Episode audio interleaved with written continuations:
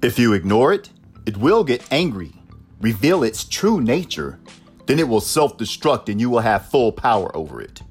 Those who draw their swords against you when you come in peace will stumble and fall on that same sword. Pick your battles wisely.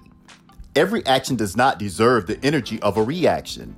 Some battles can be fought by letting the enemy destroy themselves. Patience is a virtue.